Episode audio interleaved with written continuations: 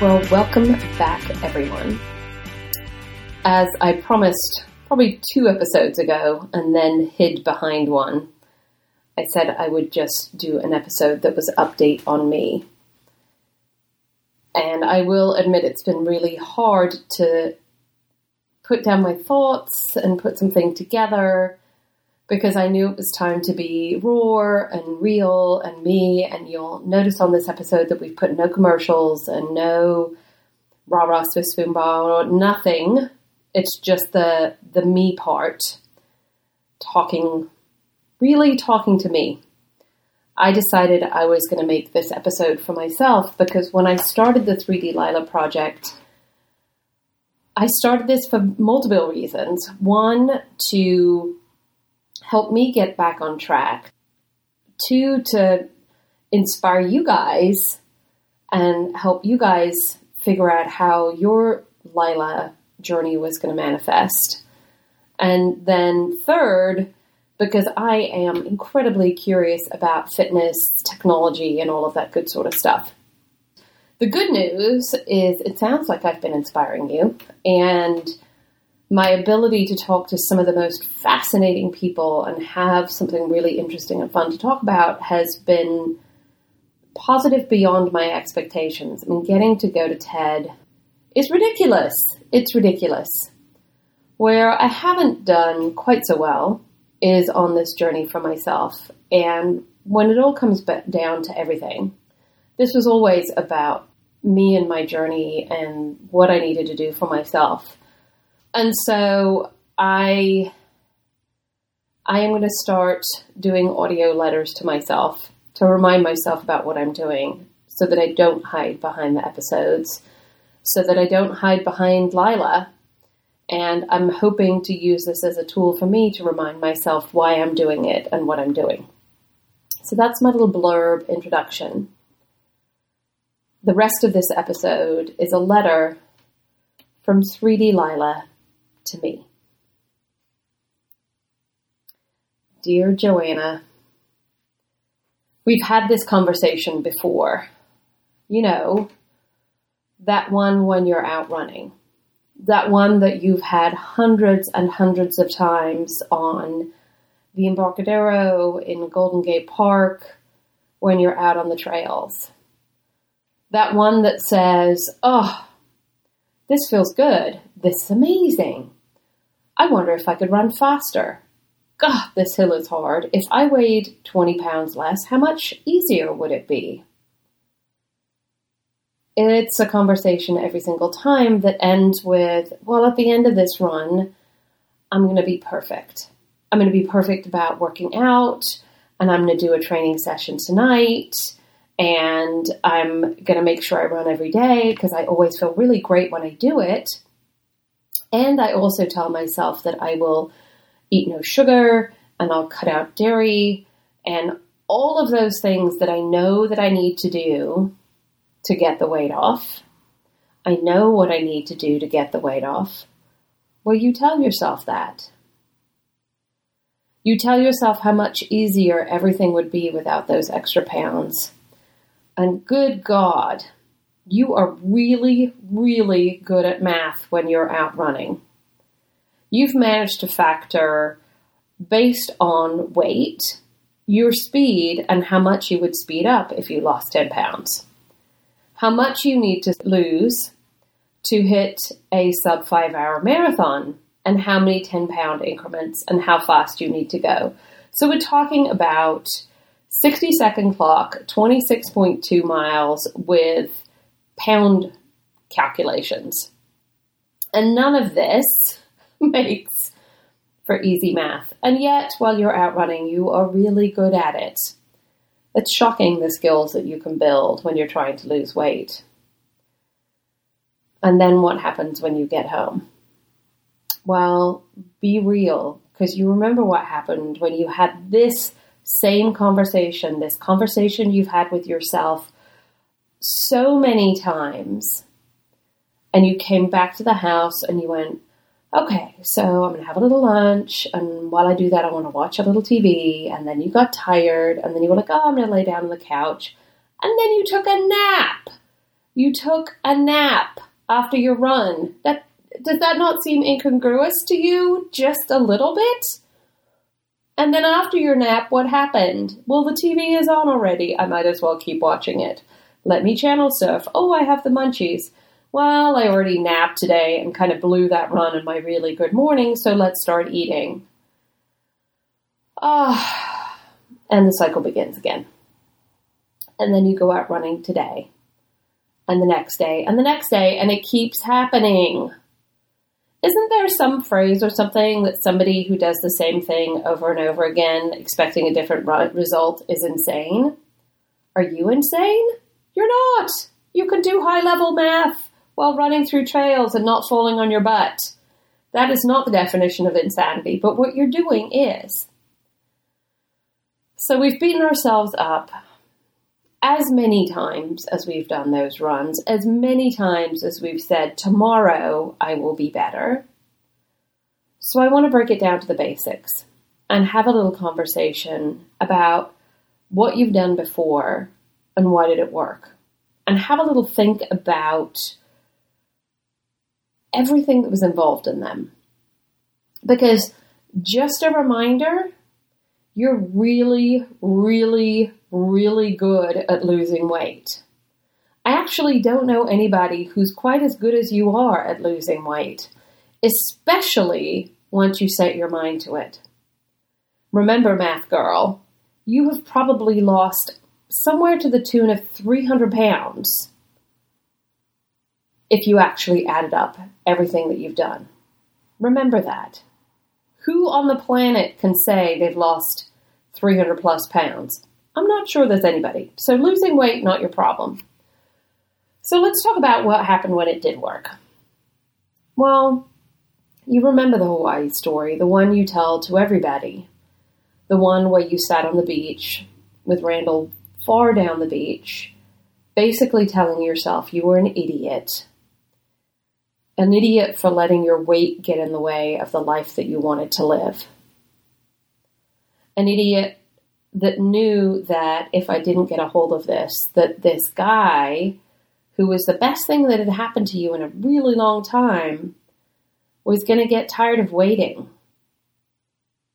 And you knew that while you were still in rose colored glasses phase, there would be a point in which he didn't think the whole thing was so lovely and funny and and might it come to an end? My why then was about keeping my relationship although in retrospect it was never really about that and by focusing on getting my weight off built a better relationship with randall because he realized that i was as tough as nails. And i was strict. And i weighed myself and improvement to me was as much that number on the scale as it was about going from walking to running to be able to do some of the wackadoo moves that Joanna Fassel made you do on the Pilates equipment. It was about continuous improvement for you then. And then you gained it back. And then there was the wedding story. And I remember the conversation you had with your head then, where you said, There's going to be photographs. The classic bridal story of, you want to, don't you want to wear that dress? Don't you want to wear the dress you always hoped you would wear? Well, that did maintain for quite a long time. So strictly, I think, at one point that you actually ended up fainting on a set of stairs because you hadn't been eating things. And yes, I saw an improvement. And yes, when I bought that very beautiful, very expensive dress, a little bit on the small side, did it really push you to fit into it? Absolutely. It wasn't a different improvement this time, it was about getting into the dress. But there is no dress as specific as that one, is there? Can you think of one for your future? I don't know. And then there was the surgery story, the one that you haven't told on here because you're scared of being judged. Well, the surgery story was really easy. The reality is is you couldn't actually eat on that one. You knew at the beginning that if you cheated, you could actually get really sick and die. You knew that if you ate too much, well, the dis- results of that would be quite disgusting. That surgery st- story still laughs today, and I'm still grateful and appreciative of doing it. But you know that it wasn't a magic pill. But you also know that it stopped you from gaining more back than you ever thought you should. That one wasn't about improvement. That one was about fear. And I'd say that one really didn't work. So, none of those seem to be super positive. Why are you doing it long term, life changing stories? So, if they didn't work or they didn't maintain, although the idea of having something compelling of its a why did, let's have a conversation about what did work. I want to actually go back to that original promise. The original promise to run a marathon and lose 100 pounds. Well, technically, yes, you've done it. Tick those boxes, and you have. You've run multiple marathons. And as you said before, technically, you've lost 300 pounds. But we know that this is kind of a half promise crossing the finish line was not really what about running the marathon was all about for you, was it? No, you wanted to be considered an athlete. And athletes didn't take six hours to run marathons. And yes, lots of other people can go, oh, but that's amazing, you're great, da da da da da. But it's not about the story that they're telling. It's about the story you're telling in your own head. And in your own head, it says, you need to have a four something marathon time. Even if it's 459.9 to be able to consider yourself an athlete. So is it about finishing one of those marathons? And the 100 pounds? Man, you've gotten close. You've gotten within a 10 pound range. 10 pounds. And boy, do you remember those pictures of what you looked like when you were that close? But it still hasn't happened either. So I know in your heart, you still think you've failed. You still think you haven't succeeded. The question I have for you is do you think you can ever do it? It's funny, isn't it?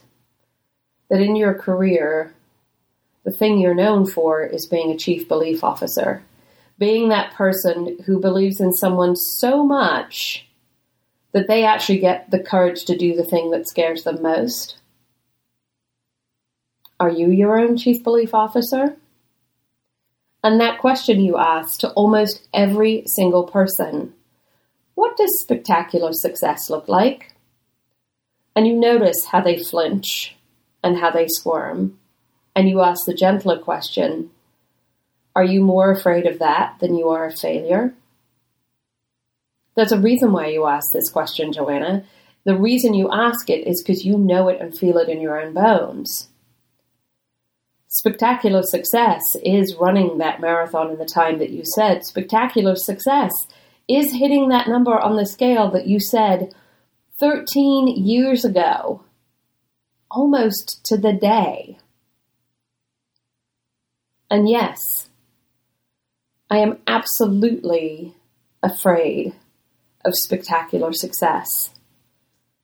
Because, wow, you're pretty good at this failing thing. It's safe. It's easy. But that's where the magic part is, isn't it? at the beginning of this, we talked about none of the easy stuff. When you talk about running the marathons, when you talk about everything, you actually talk about the hard stuff. Because marathons aren't easy. Think about those moments that you talk about when running the marathon. Think about those moments that you remember most. Because you don't remember crossing the finish line. You remember the chocolate mile on the San Francisco Marathon. That first mile, coming around Lake Merced, there were no people. There were cars honking and annoyed that runners were in their way. It was hot. It was late in the day. It was high up in the high teens or low 20s on mileage. You had no idea. All you knew is it was still another hour or so before you were finishing, and you had to run down that great highway, and you hurt. Hurt so much that you started walking. And still hurt so much that you stood still for a minute. I could probably go around Lake Merced and stand in the very spot that you stood that day, thinking everything hurts and this is hard and I want to throw up and I don't want to finish. I just want to lie down. But you didn't, did you? You said, well, if I lie down, I'll never get up, and that's that's just not an option. If I lie down, I won't get through this hard bit. So I started running again. Through the hurt, through the pain. And yeah, eventually I finished. But that wasn't the only time you had a hard bit. Do you remember the London Marathon and the blue line? There's a blue line they paint on the course of the London Marathon. It's for the elite athletes to follow so that they run exactly 26.2 miles.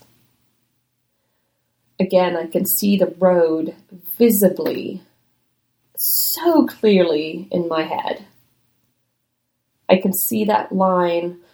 I could probably go into a paint store and pick out the Pantone color for you the blue line on the street. I know I joke with people when I talk about the London Marathon and talk about this moment when I say that if you had come up to me and asked my name, I would have said blue line. Maybe I should have called this podcast Blue Line as opposed to 3D Lila. But it was that blue line that I focused on to get through the hard bit then get through the fact that you had diarrhea and your stomach was churning and your feet hurt and it was wet and it was cold and you just wanted to be done. But that's the moment you remember. Isn't it interesting that when you talk about those races, it's about overcoming the hard bits? It's not about crossing the finish line.